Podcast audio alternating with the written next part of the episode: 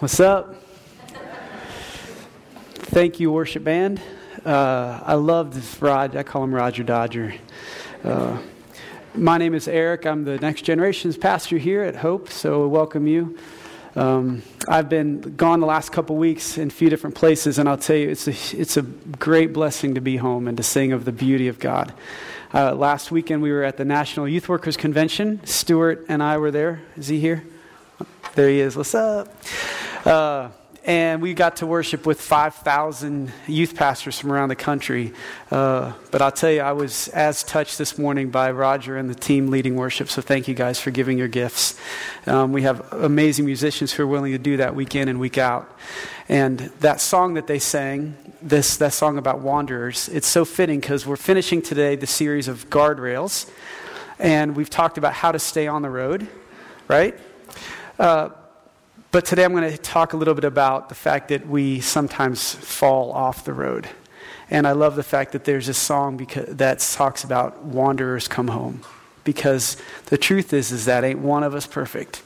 And ain't one of us haven't fallen off and missed the guardrail. You know what I mean?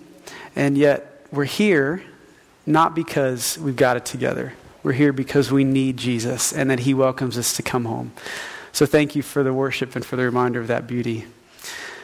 Okay, so we're going to do something that's going to get you a little bit outside of your comfort, uh, comfort zone this morning. Okay? Yes. So I'm going to ask you, it's only going to take like two minutes, I swear. But uh, it'll have a point, I promise. So what I'm going to do is ask you to be willing to get outside your comfort zone just a little bit. Everybody okay with that? Okay, if you're not willing to get out of your comfort zone, then there's a door. Okay, but just for like two minutes, then you can come back in if you want. We, anyway, so here's what I want you to do with the people around you, get into groups of like four to six. So kind of huddle up, right? So kind of scooch over and try to find a group, maybe people you don't talk to very often or you don't know. Um, so, ready? Go. Groups of four to six. Real quick, right around you somewhere. Just kind of those around you.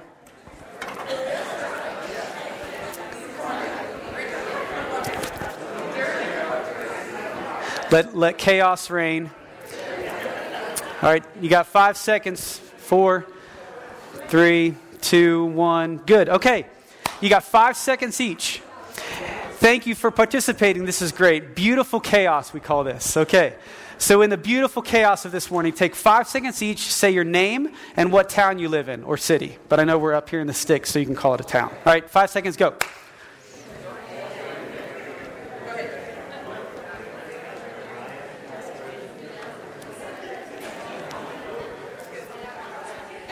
All right, good? Okay. Next question. Five seconds each. How do you like your eggs? Go.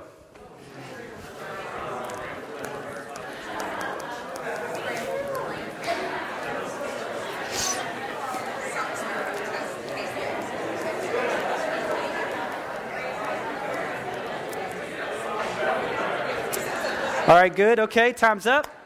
Third question. It's a would you rather would you rather question. All right, would you rather turn into a frog once a month for a whole day, or turn into a bird once a week for a day. A frog once a day, once a month for a day, a bird once a week for a day. Go. Frog or bird?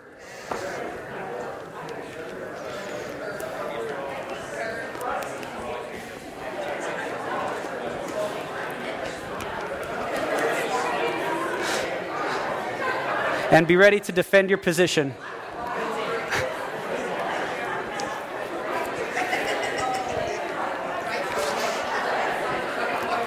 All right, good. Okay, show of hands. How many frogs we got in the room?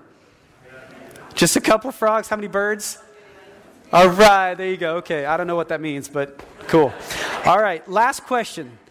Real quick, five seconds. Who do you go to when you need help or when you need to talk or get advice? Who do you go to? Five seconds, go.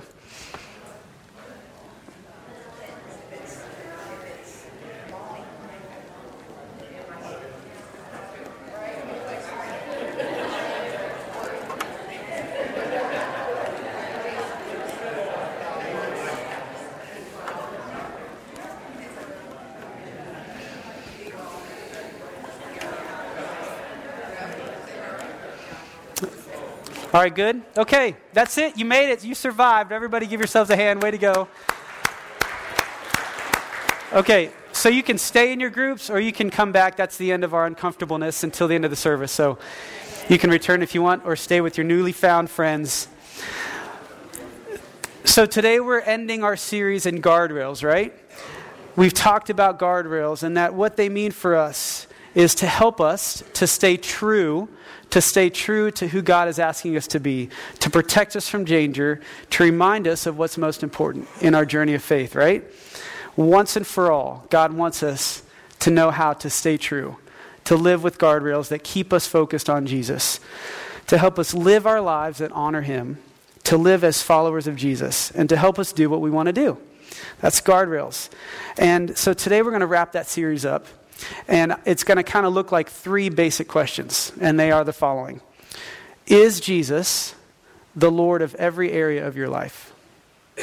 Is Jesus the Lord of every area of your life?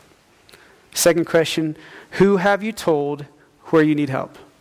Or who have you reached out to? Who have you talked to to ask for help? And third question, who are you checking in on that might need you to be a guardrail for them? Those are going to be the three questions we're going to talk about. The idea of Jesus as the Lord of our life. Is he the Lord of every area, right? If not, if we're not sure, then we need to assess Lord, where are you not the Lord of every area of my life? Then we need to do what the Bible calls repent, which means you turn and say, God, I I know that you're not the Lord of this area of my life. In some areas, I got it, but in these areas, I know that I'm not giving you priority. So we need to confess that, and we need to ad- assess where we are and turn, right? And allow God to be the Lord of all of our life. Uh, and then the question is who have you told? Where are you compromising? Right? Where are you in your journey pushing against the guardrails and maybe stepping over the guardrails just to test it out a little bit. Where are you compromising? And who can you talk to? Third question then is um, who are you checking in on? We need, we need one another. And uh, there have been people who have checked in on me and have helped me in my journey, have been guardrails, even frustratingly so, uninvited but it's been really good for me. So I want to challenge you who are you checking in on? Okay, those are the three points. But first, and I love that we had this worship before we started because before we do all of that, the guardrails really focus a lot on the do's and don'ts, right? Don't do this, don't do this, stay true, live right. But more than all that, as we finish the guardrail series, what I felt led to do is to talk about the why. Why would we want to live right? Why would we want to live with integrity? Why does it matter? um, this whole doing and stuff like that, we want to make sure that we're living to honor God. But why? What's the why? Um, in our lives, it's easier to just do what gives us pleasure or what's easy or what certainly society says. Every show on TV or every Instagram post or everything that we see, pretty much everything, points to a different path. So, why? Why would we live a different, a different style or a different way. And uh, I think that it hints to and hinges on one of the core values of, of our community.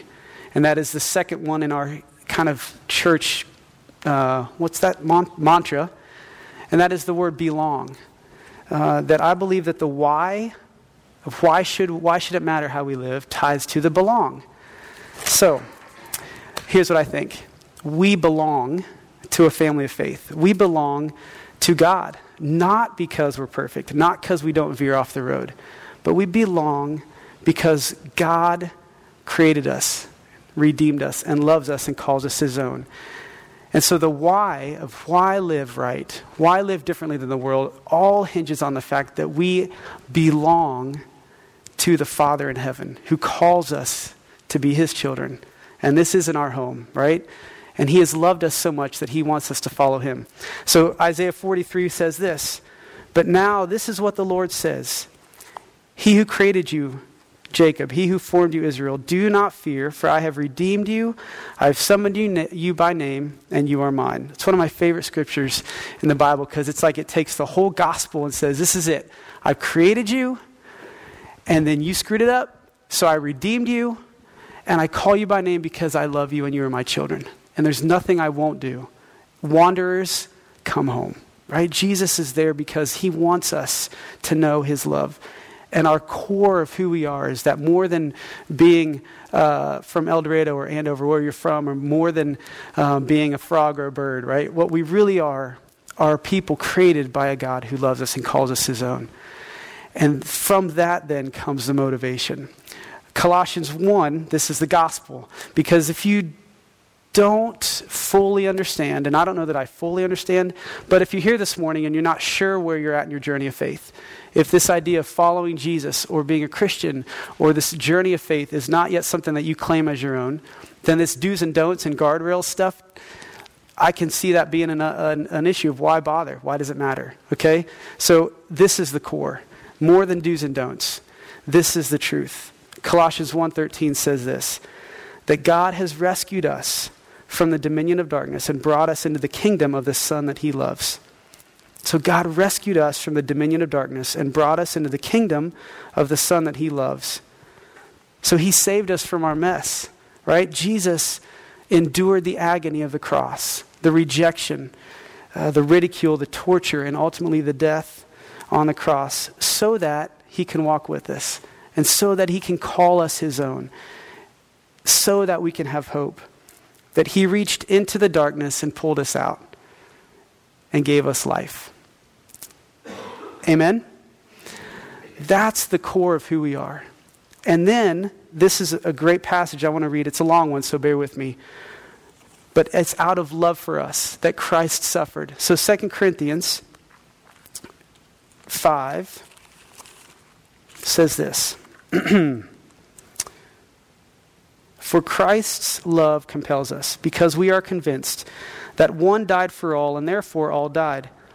And he died for all, that those who live should no longer live for themselves but for him who, ra- who died for them and was raised again. So from now on, we regard no one from a worldly point of view. Though we once regarded Christ in this way, we do so no longer. Therefore, if anyone is in Christ, he is a new creation. The old has gone, the new has come. All this is from God, who reconciled us to himself through Christ and gave us the ministry of reconciliation, that God was reconciling the world to himself in Christ not counting men's sin against them. And he has committed to us the message of reconciliation. We are therefore Christ's ambassadors, as though God were making his appeal through us. Is that everything I have? Yes. Oh, no. Nope, it goes on. We are therefore Christ's ambassadors, as though God were making his appeal through us. We implore you on Christ's behalf, be reconciled to God. So, Christ came, reconciled us, and it's Christ's love that compels us. And he says, Be reconciled. And uh, so that's the core. I wanted to make sure that, that we communicate that clearly that the core of this is not do's and don'ts, but that God has reconciled us. And so, because out of love for him, then we are called to follow and to walk that path to honor him. Um, there's one other way I want to mention, uh, talk about this. There's a guy named um, Robert Madu who was at the National Youth, Youth, Workers Convention. Have you guys heard of the? Uh, oh no, that's not yet. My brain is going ahead here. The difference he wanted to talk. He talked about the difference between fitting in and belonging. Okay, so he talked about this. I, I, I loved it. He said this: fitting in is that we change so that we can belong. That's trying to fit in, right? When you change what you do so that you can belong to something. Belonging is we belong to something so that we can change. And this morning, I want to encourage you that we are here as a church and we are a community and we need each other and we don't need each other to change so that we can be accepted. You are accepted. We sing it, come as you are. So God says, I accept you and I love you and you belong to me because I created you. Now that you're part of my family and you understand the depth of my love for you, I call you to grow more like me, to follow me because my love compels you. Right? So it's our identity as, as the beloved bride of Christ that compels us to follow him, to move forward as his sons and daughters freed by Jesus. Does that make sense? Amen? So I just want to make sure we got all of that out of the way. Um, not out of the way, but that, that you hear, the core of that, that value of our, our belovedness in Jesus. So um, uh, let's pray for a minute, and then we'll go on. Jesus, thank you so much for your amazing love. That you did redeem us, that you reached into the darkness of our messy lives, and that you startle us with your love and you awaken us and you bring us to light. And I just ask that um, right now that you would shine your light and your love to each one of us. And for all of those who are here this morning, wherever they are in their journey of faith, that you would meet each one of us with your truth and with your love, that we would understand in a deeper way the depth of your love. Um, so I just pray that you would speak and lead in Jesus' name. Amen. Okay. Awesome. So, a couple things, real quick. Is Jesus the Lord of every area of your life? As I read these questions, I just want you to honestly think about your own journey. When you are filing your taxes, is Jesus the Lord of every area of your life? When you are scrolling through Instagram, Facebook, Snapchat, is Jesus the Lord of every area of your life? When you are browsing on the TV, channel surfing, or on the internet, is Jesus the Lord of every area of your life? When you are driving, is the Lord the Lord of every area of your life? When you are at work or on break at work, is Jesus the Lord of every area of your life? When you are on a date or getting ready for a date or ending a date, is the Lord Jesus the Lord of every area of your life? When you are with your family, at home with your parents, your siblings? Is Jesus the Lord of every area of your life? When you're out to eat at a restaurant and the food doesn't come the way that you wanted it, or the waitress is having a hard time getting it to you, or you don't get what you ordered, is Jesus the Lord of every area of your life? When you are interacting with your neighbors, is Jesus the Lord of every area of your life? When somebody asks for money or asks for a ride, is Jesus the Lord of every area of your life? If there's any questions on those, and there are more, then we need to assess that. We need to think about is Jesus the Lord of every area? And where we have failed to put him first, then we need to take an honest look at that and ask the Lord for forgiveness. And honestly say, God, I want you to be first because you suffered and died for me, so I want to live for you. So um, the question is then do we trust God enough to live with integrity? Do we trust God enough that if I say no to what feels good right now, that I'm still going to have joy? Do I trust God enough that if I don't skimp a little bit, that I'm still going to be able to have enough money? Do I trust God enough to wait? And we've talked about sex, we've talked about money, we've talked about alcohol. Do we trust the goodness of our God enough to say, I'm going to wait knowing that I will have a greater life than I could have if I give into the immediate. You know what I mean? This whole journey of living with integrity is all about in the moment, what do we put priority on? And as an impulsive young man, I can tell you that there are times in my life that I've done stupid things because I forget that Jesus is first. And I forget I have forgotten that. But it's in the moment that we are we hopefully can say Jesus, you're more important than whatever it is that is drawing me. Where are the areas in your life where you are living with compromise? Romans 12:3 says this, "For by the grace given me I say to every one of you, do not think of yourself more highly than you ought, but rather think of yourself with sober judgment, in accordance with the faith that God has given each of you." So think of yourself with sober judgment. That's basically giving yourself a realistic uh, assessment.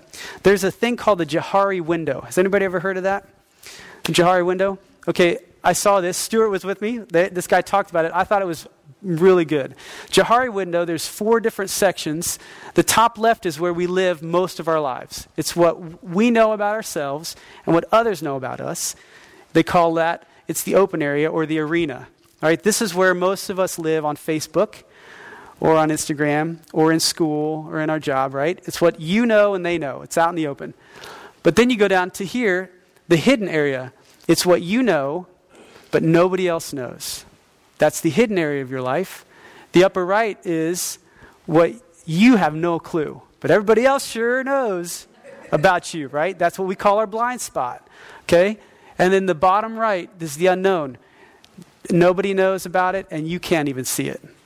And we believe that in Christ, He knows all of us, and we are hidden with Christ, that He knows us. And if you go to the, go to the next slide, and thank you, Tamara, for running the slide. She's awesome.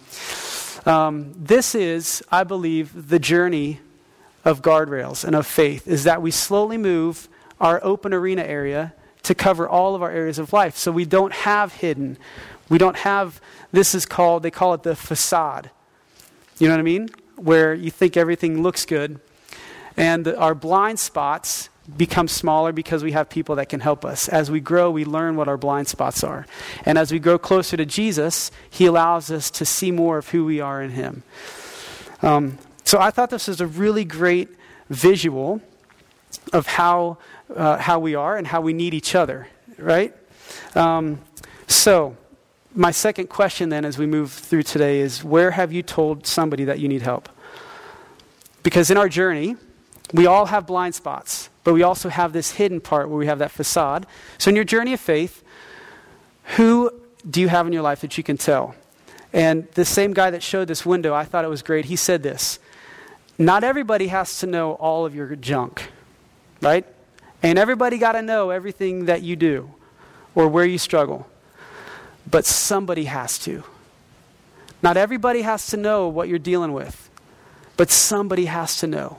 You got to tell somebody. James 5 16 says this Therefore, confess your sins to each other and pray for each other so that you may be healed. For the prayer of a righteous person is powerful and effective. So, in your journey, don't harbor those secret sins. If you're close to compromise, don't keep it to yourself. Why? Why can't we allow that hidden area of our lives to not be exposed? I can tell you why we don't want anybody to know. Because it's embarrassing, right? Nobody wants to know where I screw up. That's the easy one. Why not is if we share it, then it, it exposes to the light the hidden sins in our lives, right? And where do we fail most often? When we are alone, right? So when you are alone or isolated, that's when we fail. Doesn't matter what you're struggling with.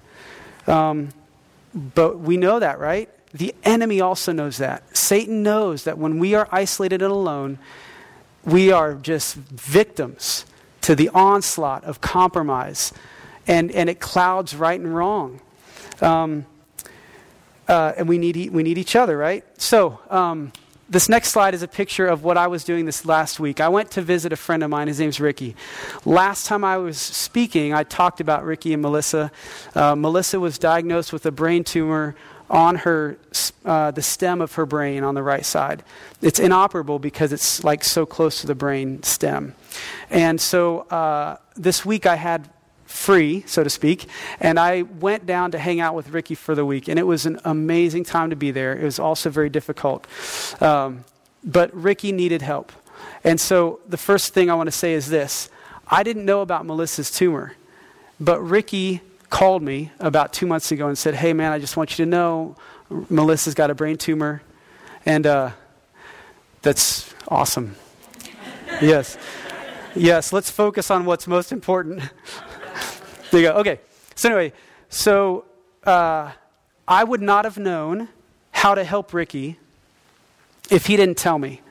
And I'm so glad because as soon as I knew that his wife had a, had a brain tumor and is fighting for her life, I was, I was on it, right? I was like, dude, I want to come see you. I want to just be there. I want to do all the house projects you can't get done. I want to do all the things that you can't do when you're struggling with somebody who's having chemo and three kids, as you can see. And just because they're here, I'll tell you that my mom and dad are right here. Everybody say hi, mom and dad. Yay. They're, they're, they're amazing. And as I was hanging out with Ricky, helping him, what kept coming to my mind was, I wonder what my parents would do. Because they have loved me faithfully throughout the years. And so as I was serving Ricky, I was thinking, yep, my mom would come and visit my house and do the dishes. I hate doing dishes, right? But I'm doing dishes for Ricky, going, my mom did this for me. You know what I mean? So they set an example for me of sacrificial love. So I'm, I'm honored to have them here this morning. It's great. Um, so we can't help each other if we don't know. So I encourage you to be honest about your struggles. The second thing is the little kid that's on my shoulders, his name is Xavier. Um, Melissa is a Pueblo Indian. She's fully Pueblo, full blooded Pueblo. And so the kids have uh, Pueblo Indian names. His name is Kayash. So I called him Captain K, Kayash. Uh, he was with me nonstop, high energy, um, constantly on the walls and on my back and stuff like that. Well, he also was like, had this nose for candy. And the kid, like, he got these things called trolleys. They're the gummy worms or whatever, you know, trolleys. The kid was like, scavenging for him. And I would put him on top of the fridge. I put him, and he would just like, I found him. I would come downstairs and he'd be on the pantry, like looking for trolleys, man. It was so funny. But um, I couldn't leave him alone. First of all, because he was so addicted to trolleys. But also, he's a, he was an eight year old kid, and his dad was really busy helping his mom go to the bathroom and take chemo and all that stuff. So I pretty much took care of uh, which was an, an amazing blessing. But I thought it's a perfect image because when he was left alone, he would go right to the thing he knew he wasn't supposed to do. You know what I mean? And we are all like that, right? We have a lot of Kayash in us, right? That when we're left alone, we're like, sweet, nobody's here. We go right to what we know we shouldn't go to. Even though we've been told again and again, Kayash, no candy, Kayash, no candy, Kayash, no candy. You can't have candy, bro. You can't have candy, right? And so uh, for us, it's important to know that when we're alone, it's when we are susceptible. And we live in a digital world that isolates us, right? I mean, um, we are in a, in a dangerous place. We have cell phones, we have laptops, and we live in a, in a world that is so connected digitally, but so isolated relationally, right? And so we can hide. Our young people are exposed to a, to things online that, they, that some of the adults probably never even saw. You know what I mean? And so we live in a world where isolation is the norm. And so it is so dangerous. And I believe that that's a huge part of why kids today struggle with right and wrong.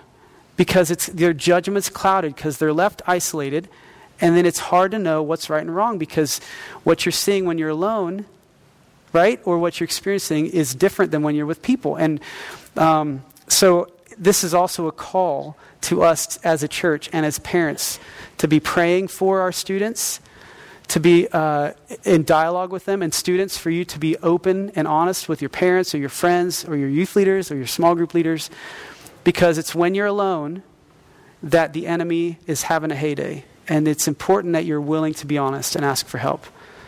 Okay? Because when we're alone, that's when we can fail.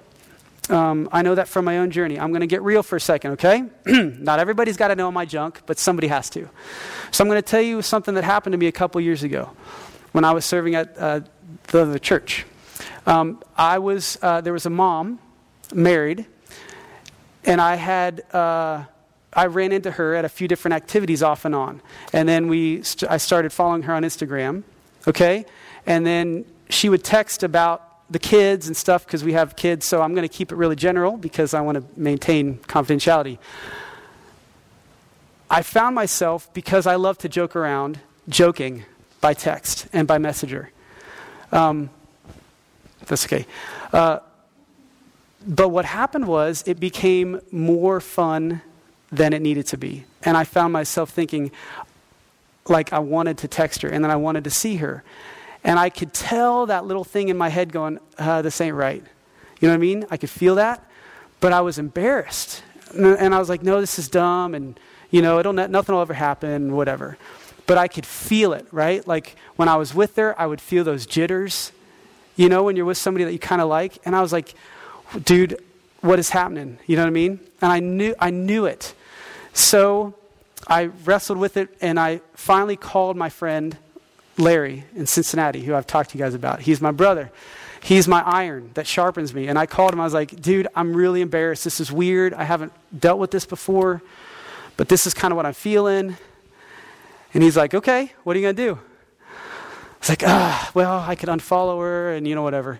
So I, he, didn't even, he didn't even give me any advice, right? But what I did is I unfollowed her, and then I just kept it really distant, you know what I mean? And because I, I, was like, I know what I have to do. So, um, but it was humiliating to call him and have to just admit that. Um, but here's the deal what would have been more embarrassing would be the headline in the news that says, Youth pastor's fired because he was caught in an affair with a, a married mom, right? That would be more embarrassing. That would be humiliating and destructive to the kingdom. And so, in our journey, you got to tell somebody and suffer the humiliation of the now to avoid the humiliation of the church and of your Savior who gave his life for you. So I'm challenging you to be real and honest with somebody. Ain't everybody got to know, but somebody's got to know. Somebody's got to know. You can't walk it alone. I promise you. If you stay alone and keep it secret, you will lose. Does anybody disagree with me on that? Because we can talk about it? Okay, I just want to make sure. We can talk afterwards. Okay, I'm going to move ahead. So, second thing is um, no, I want to take just a second. Um, they're going to play 30 seconds of quiet music. I'd like for you to think about on your, in your own journey where have you compromised? And who do you need to talk to? Who's the somebody that you need to talk to? Okay? I just want to right now just give you a minute to do that, right? So, Lord, speak and lead in Jesus' name.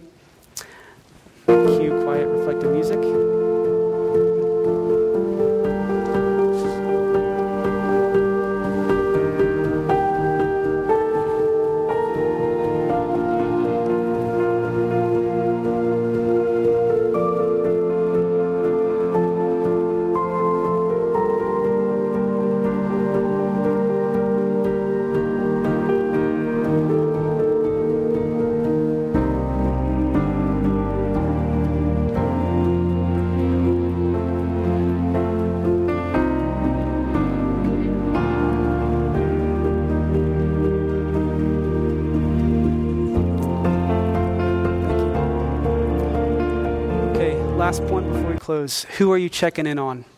So, who needs you to be their guardrail? Who needs you to check in on them? The metaphor I thought in my head was how much kids hate it. My sons hate it when I walk into their room without knocking, right? Dad, would knock on the door, right? I'm sorry, bro. I, I pay the mortgage. I get to open the door. But um, I still knock, right? But nobody really likes it when you barge in. But we need help. So here is my thought Proverbs 27 6 says this Wounds from a friend can be trusted, but an enemy multiplies kisses. Proverbs 27 6. So, in your life, if a friend or family member comes to you and says, Hey, what are you doing? Or, Hey, are you sure that that's right? Or, Hey, I don't think that you're doing a good thing, or whatever. Don't get mad. Don't be offended, right? We need to be open to one another and be willing to receive from each other. I think the, hey, bro, I love you, but are you sure that that's right? You know, hey, sister, I'm not sure that that's the way you should be posting, or, you know, I'm not sure that that's the way to take that test with all the answers, you know what I mean? Whatever. Um, be willing to receive from those people in your life, especially if you know that they love you, right? Um, so I had, had to get this picture in. We all know Brady. I wish he was here. But Brady Sharp, yes, you can tell him I messed with him. So I needed, I needed Brady this week because he usually helps on Sunday morning with the gathering for youth. And he texted me two weeks ago, hey, I can't be there in two weeks. I was like, cool, got it. So then he texted me this earlier last week, hey, remember I won't be there. I was like, got it, cool. Then he texted me this week I was gone at Ricky's house. Hey, remember I won't be there. I was like, got it. So he texted me yesterday, hey, Eric, remember I won't be there. You know? And, and the funny thing was, I hadn't said anything to anybody. Like, I totally, I would say, got it, and then I wouldn't. I'd forget. And that's my blind spot, man. I forget crap all the time. And so Brady, he knew that. And so he texted me yesterday, Hey, bro, did you remember when I'm going to be there? And I was like, Oh, my goodness. Hey, leaders, can anybody come and help out, right? Look at me planning ahead, right? So I needed Brady to be my guardrail, right? Hey, bro, remember, you suck at this, so I'm going to remind you, you know? And we all have those areas where we need people to be our buffers. Um, another next picture is this. This happened in 2012. This is me, yep, with a broken neck at uh, the hospital in Wichita. So my friend and I were at a, a staff retreat at church, and uh, they had a, an 80 foot grain silo, and it had a cable coming down. I was like, dude, that's awesome. Right? I can zip line down that cable 80 feet down into this cornfield. So we have a little zip line at my house for my boys. So I went and hook, unhooked it, put it on that thing. And so on break during our staff retreat, I climbed up to the silo with my friend, and, um, and I was like, hey, you want to go first? I was so excited. And he's like, no, you go ahead. I like, I wanted him to have the experience. So anyway, I take off and I'm hooping and hollering, woohoo, and I'm hanging on the zip line. And I never even checked how the thing was going to end. Like, I, I, I, didn't even look. I assumed every time you zip line, it sags and then slows down, right? So I start going down this little kid trolley and it's like, and it's tight and it's going faster and faster. And I see this wood block at the end with like a pole. And all of a sudden I go, ha ha, this isn't really that funny anymore, right? And I'm going faster and faster. And I hit, I hold I, I hit the end, and I brace myself, and, and it rips out of my hands, and my body does a full flip in the air, and I slam on the ground, per- perfectly flat. And by God's grace and the 27,000 guardian angels that God has given me, I, I lived, but the doctor said if you had landed more this way, your neck would have snapped, or more this way, and your spine, you know, like your lower back, whatever. So I landed flat, and it cracked the vertebrae here on my neck, and I, I got to be like that for six weeks. And afterwards, the staff, the guy that was, was with me, he, there was two guys, and one of them stayed down below, and he was like, yeah, man, I thought about saying, like, dude, are you sure? you know? And, I, and, and let me be very clear it was not his fault, right? I made the decision. But he didn't say, hey, bro, I don't think you should do this. This is stupid, right? Or, hey, did you think about the end of the zip line? Like, what's at the end? How's it going to stop? Like, all these things are going through his head, and I'm going, what? Zip line, right? Like, I, I, that's my blind spot. I don't think about some of the consequences. I think about, dude, this is going to be so freaking awesome. It's going to be great. And then halfway down, I'm going, I don't know, I'm going to stop, right? So, yeah. uh, yes, that is my father. So, by God's grace, I am here today and alive. Um, but my encouragement to you is this I need to be open to people coming to me and saying, hey, dummy, did you remember? Did you remember? Did you remember? Or, hey, did you think about? Did you think about? Did you think about? Because those are areas of my life that are blind spots for me. Okay? And so, wherever you have blind spots, if somebody comes to you and says, hey, I'm not sure that this is okay, my encouragement to us as a family is that we can say, I'll listen to that. Or, thank you, I know you love me, rather than be like, you don't have any right to tell me what to do. Right? Um, but we need to listen and allow one another to be guardrails, okay? Because we are stronger together as God's beloved people. Amen? I want to close with this scripture Psalm 141. Um, this really sums up for me, I feel like, this whole passage about guardrails. So read with me. It says this I call to you, Lord. Come quickly to me. Hear me when I call to you. May my prayer be set before you like incense. May the lifting up of my hands be like the evening sacrifice. Set a guard over my mouth, Lord. Keep watch over the door of my lips. So here he's asking, Lord, keep me safe. Keep me from doing and saying stupid things. Do not let my heart be drawn to what is evil, so that I take part, part in wicked deeds, along with those who are evildoers. Do not let me eat their delicacies, right? The things that lead us off the path always look good. He's, then he says this Let a righteous man strike me. That is kindness. I love it. It's the holy, whoosh, what are you doing? Right? We need righteous men and women in our lives to strike us and say, Listen, dummy, whack, stop. So he says, um, Let a righteous man strike me. That is a kindness. Let him rebuke me. That is oil on my head. My head will not refuse it. And this, but my eyes are fixed on you, sovereign Lord. In you I take refuge. Do not give me over to death. Keep me safe from the traps set by evildoers, from the snares they have laid for me. Let the wicked fall into their own nets while I pass by in safety. The guardrails of life, the guardrails of church, the guardrails of community enable us to walk in safety with our eyes on Jesus. And our greatest gift to one another is to say, hey, bro, hey, sister, are you keeping your eyes on Jesus? Are you walking the path? Not because you have to, but because it's the greatest journey that you'll know. Because in obedience to Christ is, is the fulfillment of his glory and the story that he's writing in our lives. And he wants us to simply obey. And uh, so here's what I want to do I have, uh, they'll show on the screen. Um, I want to invite you to join with me in something. This is a 40 day prayer covenant. We have 40 days until the end of the year, and then four more. So it's like January 4th. But starting tomorrow, um, I'm going to ask if you want to to join with me in a 40 day prayer covenant where we would daily say we want to keep our eyes on Jesus and say, Jesus, I want you to be the Lord of every area of my life. This prayer covenant was uh, written and started by uh, the pastor of my church when I was a little kid, Dr. Jerry Kirk. And um, my dad prays this, and I pray this for my boys. So I wanted to invite you to, I wanted to invite you to join with me in this. So there's a text number if you want to. Um, it's the, the text number is 2029577. This is kind of cool. If you forget that number, I, I looked it up. It's 316, it's 20 OC PP. is kind of cool. So it's 20 OC PP. So join me in prayer.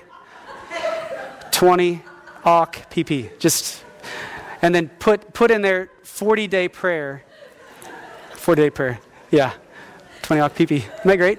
That way you can remember if Amber says, hey, text this to the, the texting number, you go, oh, what is that? Something 20, 20 OC PP.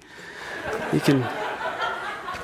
Awkward PP. I think that's great. Okay. Anyway, that's not on the prayer card. That was extra. So, if you want to join me in this, we will be uh, I will be endeavoring to send out a short reminder every day to keep your eyes on Jesus and to pray through this prayer covenant. It has prayers, and the main one that, that for us is going to be Lord, would you be the Lord of my life today in new ways and change me any way that you want to?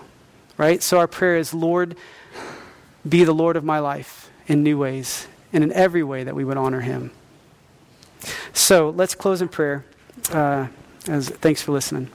Jesus, thank you for your amazing love. Thank you for the way that you reached into our darkness and pulled us out into your light. And thank you that when we wander from the path, that you welcome us back, that there's nothing we could ever do that is too far from your grace.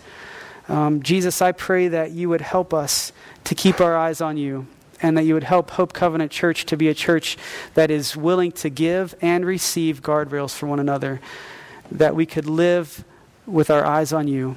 And where we feel uh, compromise coming on, Lord, I pray you would protect us and empower us to stand together as your freed, redeemed people. Um, where there are people here today who are hurting, we ask, Jesus, that you would bring your healing as you welcome us home. Do what you need to in our lives, Jesus, as we look to you. Thank you for your love that welcomes us home. And we pray these things, Jesus, trusting you in your name. Amen. Amen. Thanks for listening.